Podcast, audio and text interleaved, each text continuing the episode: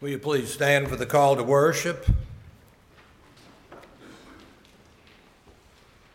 Seek the Lord while God is to be found. Repent of unrighteous ways. Get rid of evil thoughts.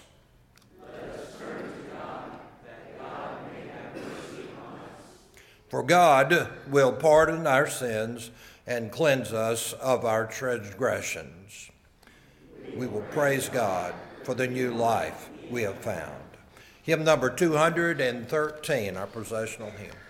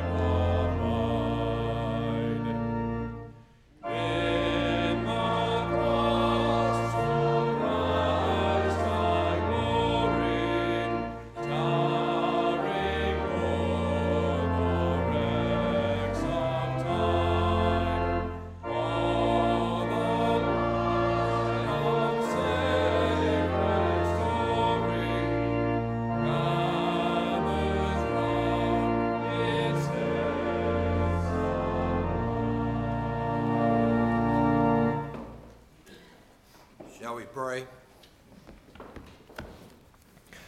Holy One, Creator of life, the Alpha and the Omega, we live in a sometimes life. And sometimes your love is assuring and disrupting, sometimes challenging and comforting. And sometimes we feel we have something to offer to others and sometimes we wonder why on earth you put us here. But this we do know you are always here, calling us together, excluding no one, leading us to worship and to live. Amen. Let us take time now to greet one another in a passing of the peace of Christ.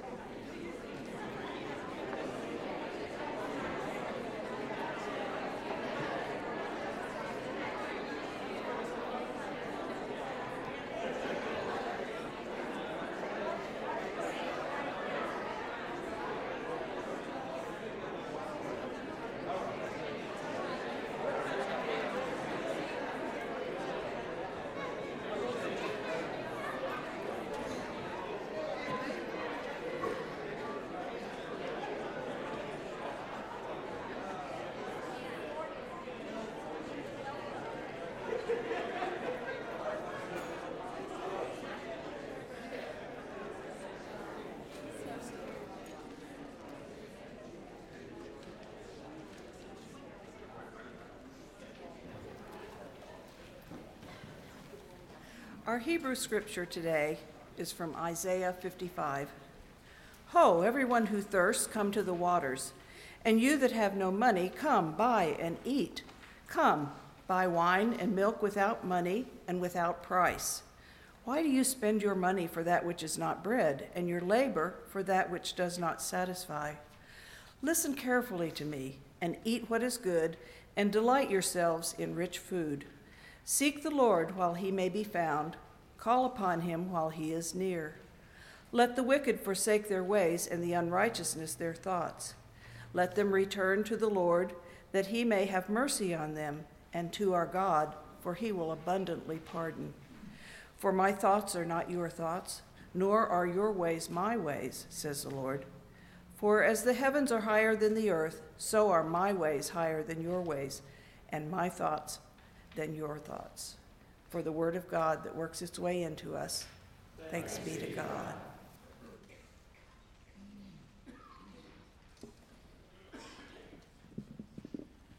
As we continue through our season of Lent and we uh, are trying some uh, different Lenten practices, we uh, are continuing this practice as well from our last few weeks um, as we will read together a responsive reading and then have a, a few moments of silent or quiet reflection. Um, at that time, you're welcome to sit and to pray quietly, to perhaps focus on your breath, maybe just to be still for a few moments. Um, or to, uh, to come to the front and to light a candle and let that symbolize your prayer to God this morning. Um, but we invite you to uh, take this time to reflect and respond after we, read our call to prayer together. And then to close out that time, I'll invite you to uh, sing with me um, a short song that you'll find printed in your orders of worship. Let's pray together.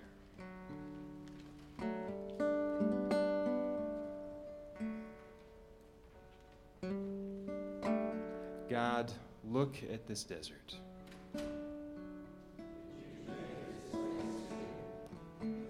It's dry. The water isn't fit to drink. Look how truth gets buried in the sands.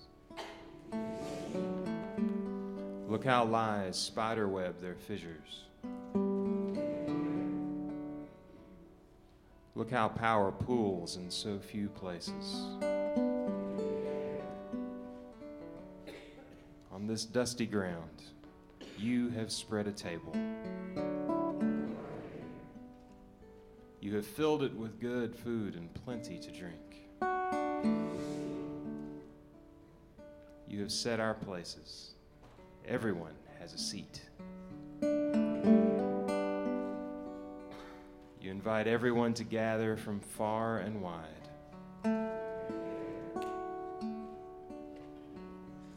Loving kindness will quench our thirst. Your presence will sustain us. Hear our prayers, Lord.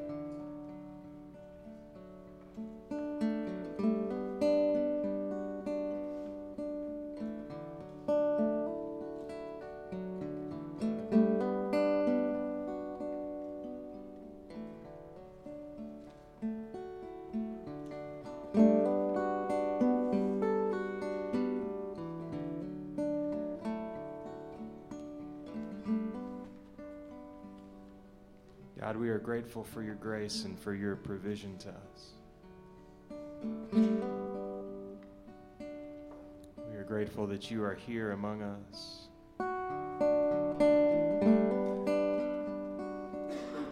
That you are far beyond these walls. That no matter where we look and no matter where we go, that we will find you.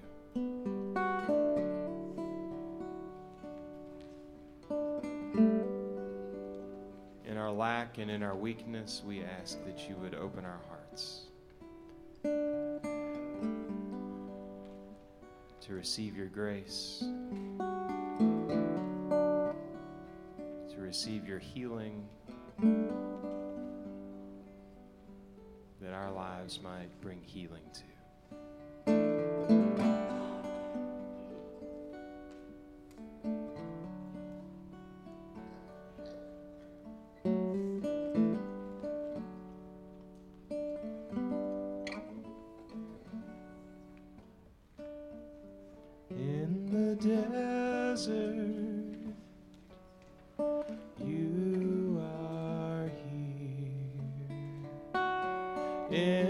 Darkness,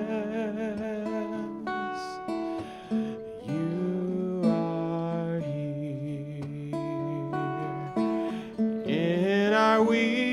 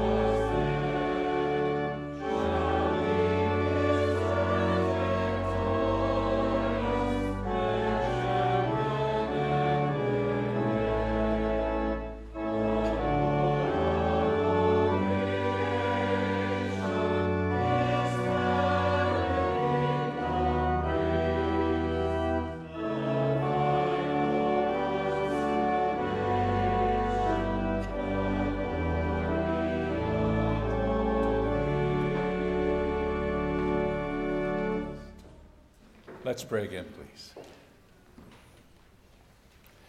Dear God, truth be known, all of us at some times, maybe even a lot of time, are frightened and weak. We are afraid to speak. We don't know what to do. We don't know what the answers are. We're not even sure of the right questions to ask. And that's all of us, not just a select few, but all of us. But this morning, dear God, it gives me great comfort to know that underneath it all is your love, your abiding presence, the gift of your Spirit, and the gift of your Son, who gives us hope in times of hopelessness, gives us light in times of darkness, gives us joy in times of pain. Thank you. Amen. Please be seated.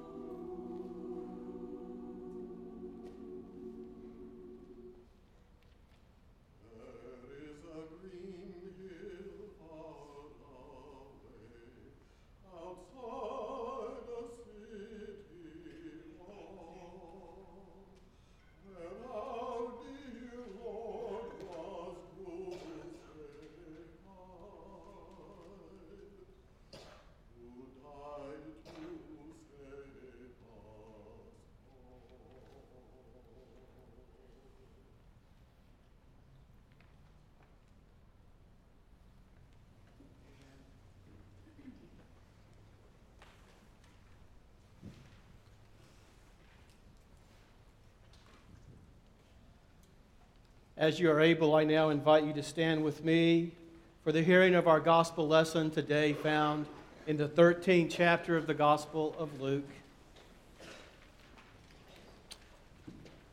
Hear now the gospel. At that very time, there were some present who told him, Jesus, about the Galileans whose blood Pilate had mingled with their sacrifices. He asked them, Do you think that because these Galileans suffered in this way, they were worse sinners than all other Galileans? No, I tell you, but unless you repent, you will all perish as they did. Or those 18 who were killed when the Tower of Siloam fell on them. Do you think they were worse offenders than all the others living in Jerusalem? No, I tell you. But unless you repent, you will all perish just as they did. Then he told them this parable A man had a fig tree planted in his vineyard, and he came looking for fruit on it and found none. So he said to the gardener, See here, for three years I have come looking for fruit on this fig tree, and I still find none. Cut it down. Why should it be wasting the soil? He replied, Sir, let it alone for one more year until I dig around it and put manure on it. If it bears fruit next year, well and good. But if not, you can cut it down. The gospel of our Lord and Savior Jesus Christ. You may be seated.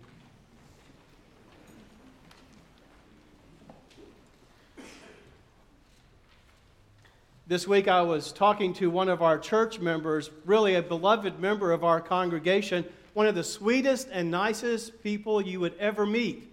In fact, you may be shocked if I told you her name when you heard what we talked about. For she said that she is finding the current political climate to be toxic to her spirituality. That she knows that she should love and forgive everyone, but when she sees some of our political leaders and then she named a particular person, a name I will not use, it's kind of like Voldemort, that person of which a name should not be offered. She said, I find when I see that person on television, I'm not filled with love in my heart, but I find outrage and hatred and condemnation. And it's affecting my spirituality. I would imagine her feelings might be experienced by some of you. Aristotle said, It's easy to get angry that's the easy part. But to be angry at the right person, to the right degree, at the right time, for the right purpose, and in the right way is not easy at all. For many years, I have checked a particular website that has linked itself to many academic articles and sermons on. Hang on, I'm getting. Okay, I'm sorry. I thought I was getting signals from the dugout. I didn't know if I was supposed to slide or. Okay, it was for someone else, I guess. Something was going on in the foyer. Oh, I see. It was to Rebecca. Okay. All right. We're going to have to work on our hand signals. I was on second. I was supposed to stay. I didn't know third was supposed to go home. But opening season's Thursday, by the way. Get ready for hand signals. So there's this particular website that I check, And uh, it's linked to great work tied to the re, uh, Revised Common Lectionary, the, the text that we preach each time. And the person who has done such a marvelous job for so many years keeping this website up to date has gotten sick.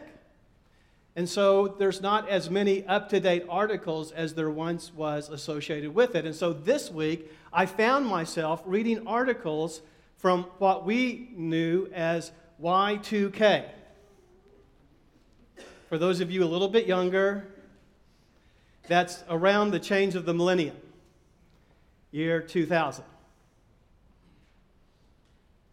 And even though for many of us, like me, that may have seemed like a short time ago, I remind you that the financial crisis of 2008 was 10 years ago. Hmm. So these articles, late 90s, early 2000s, were talking about some of the problems being faced by Americans. They talked about school shootings. They talked about climate change. They talked about the challenges of immigration and trying to reform our immigration laws. And now, almost 20 years later, with these problems in front of us, what we have found is not their decrease, but they just seemed to ramp up higher and higher and higher and higher and higher, filling us with numbness and this doleful, pathetic pessimism. Where are we going to go for hope? For hope living in these times, with these pressures, with these problems, where will we find a message of hope?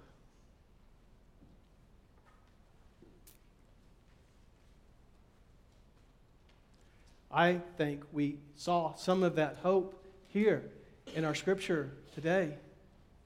If we were listening, if we were practicing, if we were hoping, if we were ready for this hope that is between the pages. So, Jesus tells us about two current events that were happening during his time of ministry. Two current situations one in Jerusalem, one in Siloam. The situation in Jerusalem involved Pilate, one of the worst leaders the world had ever seen, who was ruthless and cruel in everything that he did. He had no respect for sanctity or for religious people or for religious sentiments.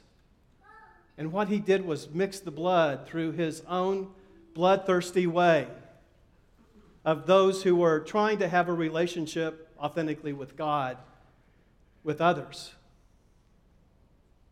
Pilate, this world leader that Jesus will soon must confront on his own terms, is not a man to be messed with. And then, the other current event occurred with this unexpected disaster. A building that was being constructed that toppled over, killing 18 people.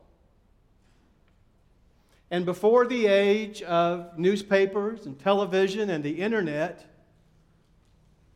it was these topics that occupied the attention of everyone in the community. It was what they were constantly talking about. When they had a break from work, when they were sitting together at table eating, when they were gathered at night at the end of the day,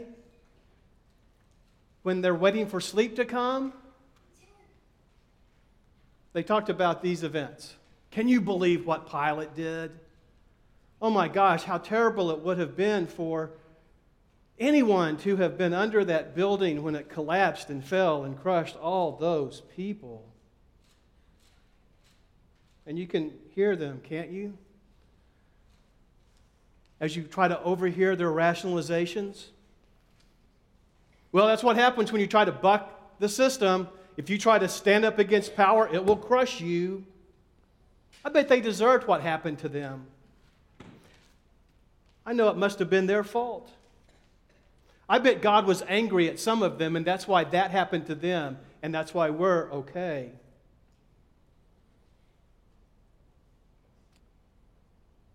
Though we don't want to admit it. And though this reality is really hard for us to accept, but for all of its incredible joy and even the love that we have in our lives with God, this life, this experience can be capricious and at times unfair and nasty and brutish and painfully short. So, how are we to respond? Now, we have been walking with Brene Brown's book, The Gifts of Imperfection, and this week we are dealing with the topic of resiliency over powerlessness. And that description alone is inspirational for me. That when I feel I have no power, I am being asked to develop a greater ability of resiliency. Our current situation makes me feel powerless. In response, how am I going to become more resilient? According to Brene Brown, this is what we need in our toolbox. Resilient people, she says, are resourceful and have good problem solving skills. They are more likely to seek help, allowing others to give them assistance. They hold to the belief that they can do something that will help them to manage their feelings and to cope. They have a social support system available to them. And they're connected with others, with family and with friends. They know how to stay connected, even when the world pushes them toward isolationism. Did you notice what Jesus does not do as he discusses these current events in Luke 13? Jesus does not blame the victim. He doesn't suggest that what happened to all of these individuals was because of their personal failure, that they were worse than other people, that they deserved what they got. He will not blame people who are already beaten down and grieving and sorrowful and struggling. That's not of Christ. Nor does Jesus blame God.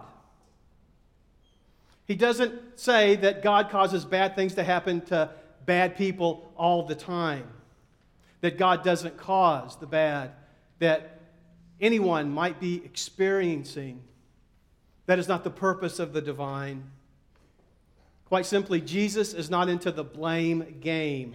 These poor souls did not deserve what happened to them, and God did not cause it. Instead, Jesus says, for us all, we must repent, meaning we are to change our perspective,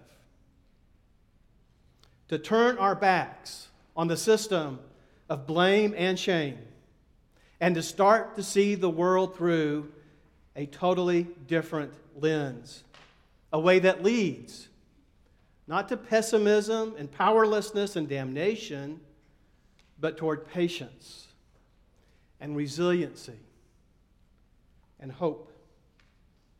And to help us, Jesus tells us a parable of the fig tree. Now, you'll notice that this parable has three characters the fig tree, the owner, and the gardener. Let's take them one at a time. First, the fig tree. Barren, hollow, and empty. Have you ever felt like a fig tree? Imagine the shame. While other trees are now trying on their spring wardrobes, this fig tree stands out like a stick in winter. Through summer abundance, through the fall harvest, it's painfully obvious. There's nothing happening with this tree. And the owner, as is common, measures worth by production and output. The owner views this fig tree as useless and pointless, taking up good soil and oxygen that could be used elsewhere and put to far more productive usage. And then along comes the gardener who is wise and kind and patient. The gardener might be tempted to give up to, but will not. And will bow the knee and surrender the body to dirt and get to work. Anger might tempt us to chop down the tree. But anger bathed in holy repentance will motivate us to stoop and get down and dirty to the root of a problem and start digging. Hope, says Brene Brown, is a combination of setting goals, having the tenacity and perseverance to pursue them, and believing in our own abilities. I think Jesus would agree with that list. Set some goals, be tenacious, persevere, believe that you can make a difference, but then Jesus adds another essential quality. Did you see it? In verse 8, the willingness to lay down a layer of manure, to put up with its offensive smell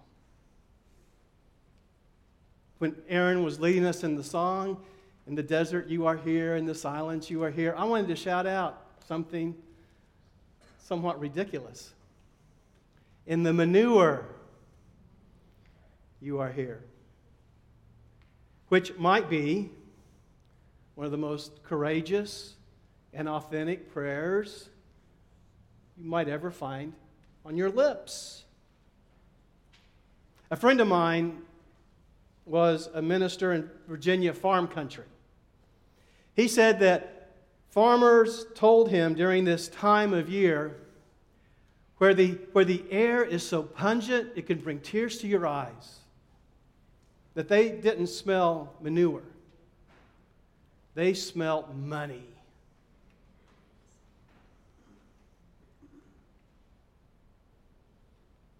Sometimes it's in the most unexpected of places in the most un and impossible directions of help that we find exactly what we might need in the graciousness of God. The story of the fig tree reminds me of my favorite children's story, Shel Silverstein's The Giving Tree. Anybody remember that one?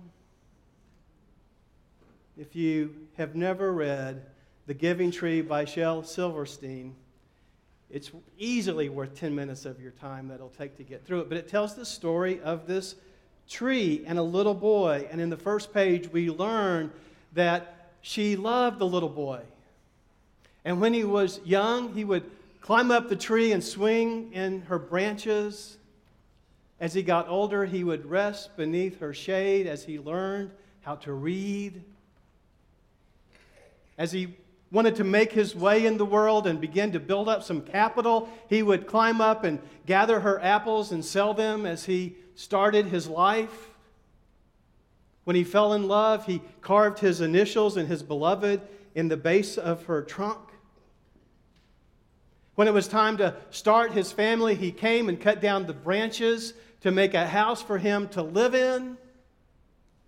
And then, once he had had a full life, he came back to the tree, now retired, and took the bulk of her mass, cutting the tree down to a stump, building a boat to sail all around the world.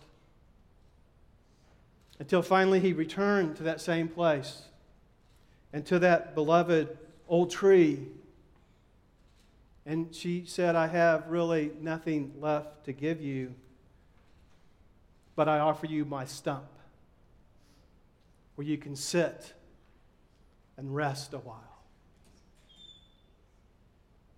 In Christ, we learn of a worthy calling to bend down and stoop low, to get our hands dirty, to dig out a trench of humility and hope that may seem ridiculous to the bottom line cynics and the project, production junkies, but smells to us like salvation. Because in Christ we encounter a God who always has something else to give, a God who's always willing to surprise us with even more after we had thought we had received already everything there was to get. Emily Dickinson, 1830 1886, at a time when Christians were preoccupied with gloom and doom, wrote this Hope is the thing with feathers that perches in the soul and sings the tune without the words and never stops at all. God is the source of hope, meaning that God does not believe in lost causes. God is the eternal one, meaning that God's patience has no end. God is the keeper of justice meaning that even the little minuscule things that we do for good are greater than the big things that are done in the name of greed and power. God is the loving creator who keeps investing in us even when we have stopped believing in ourselves. And God in Christ never tires and giving to us. And never, ever stops. We close our service with a wonderful hymn of faith, hymn 840, When Peace Like a River. It is time for us to sing our faith and to respond to God's call. If you wish to be a part of this church as member, to be baptized, to recall to respond to a special call of service, I stand ready to hear your decision as we now stand and sing hymn 840, When Peace Like a River.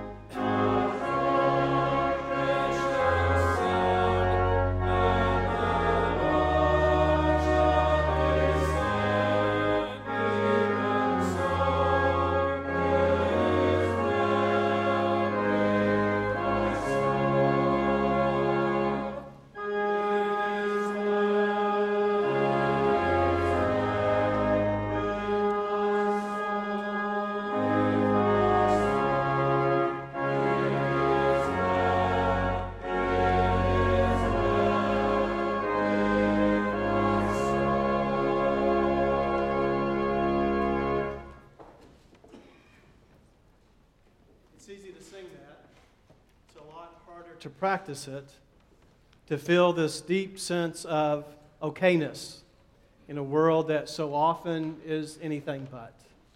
It is my prayer that as we gain this sense of God's grace that is at work in us, that we can find that peace that passes understanding, and that you may live in hope with the expectation that what God is yet to do has yet to be revealed and is using you as an important piece of that solution for the world. May you know that deeply and live that constantly. In the life of our church, I hope you'll take the insert home. You'll notice we have a big event coming with Kate Campbell. That's May the 5th. There will be, a, I think this is going to be a ticketed event, uh, but be aware of that. Also, notice the baby boomers have some stuff coming up. The women on missions have some stuff that's soon to come. Uh, visit the archives bulletin board before you leave if you haven't. Uh, you may see someone there you know, and maybe someone that you know that we don't that we're trying to identify. So go by there and check out uh, that hallway bulletin board as you leave toward the gym to your right as you exit. Also, I want to say a word to Reverend Derek Kane and the uh, youth and others from Salem Baptist Church. Uh, we're here for the youth conference at Georgetown, and we're here today with us in worship. Welcome. We're glad that you were here. Uh, Derek, raise your hand in case you can't tell you from the teenagers. Um, but thank you for being here. Say a word of welcome to them. Uh, I'm sure they're trying to get lunch and be on their way, but they may have a few moments just to say hello. Glad you are here today, and we welcome you. Also, I understand it's Hank's 10th birthday. So, so happy birthday to you. Um, Erica, you don't look old enough to have a 10 year old, but Brad, what can I say? what a great day. Yeah, you know it. Yeah, you're right in there. Yeah, I bet you are. Congratulations and have a great day today. In all the events of life, may you know God's grace. Bow now for the benediction. To the God who will save us, to rescue us from evil, to redeem us from failure, to forgive us from all our sins, to give power to our mortal bodies to provide abundant life now and eternal life forever. May we depart this place in peace. Amen.